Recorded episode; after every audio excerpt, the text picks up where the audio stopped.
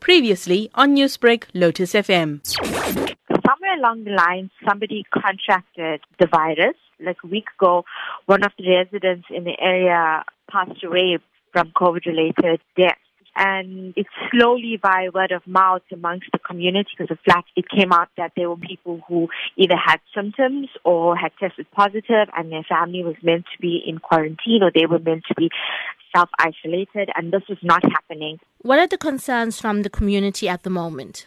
Their major concern is that they're being left alone and they're being ignored, that their lives don't have much value. There is no proper education amongst these people. They haven't been properly informed. So the virus has become a stigma in the area and then also because they don't have access to self-isolation or quarantine in, in the proper sense. These are people that live multiple people in a small household.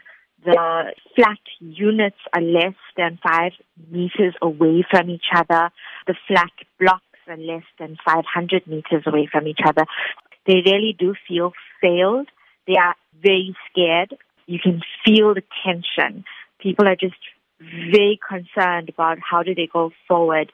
They don't have the financial means to get access to medication or clinics and more often instead of using money to travel to a clinic they would rather use money in the household so a lot of them are just sitting there not knowing what to do. Namelusha, has the community been able to reach out for help? Community approached their ward councillor and his response was that he did email the Department of Health for an intervention, but the Department of Health responded with saying that they were unable to assist because there's a problem with funding at the moment and they also do not have test kits.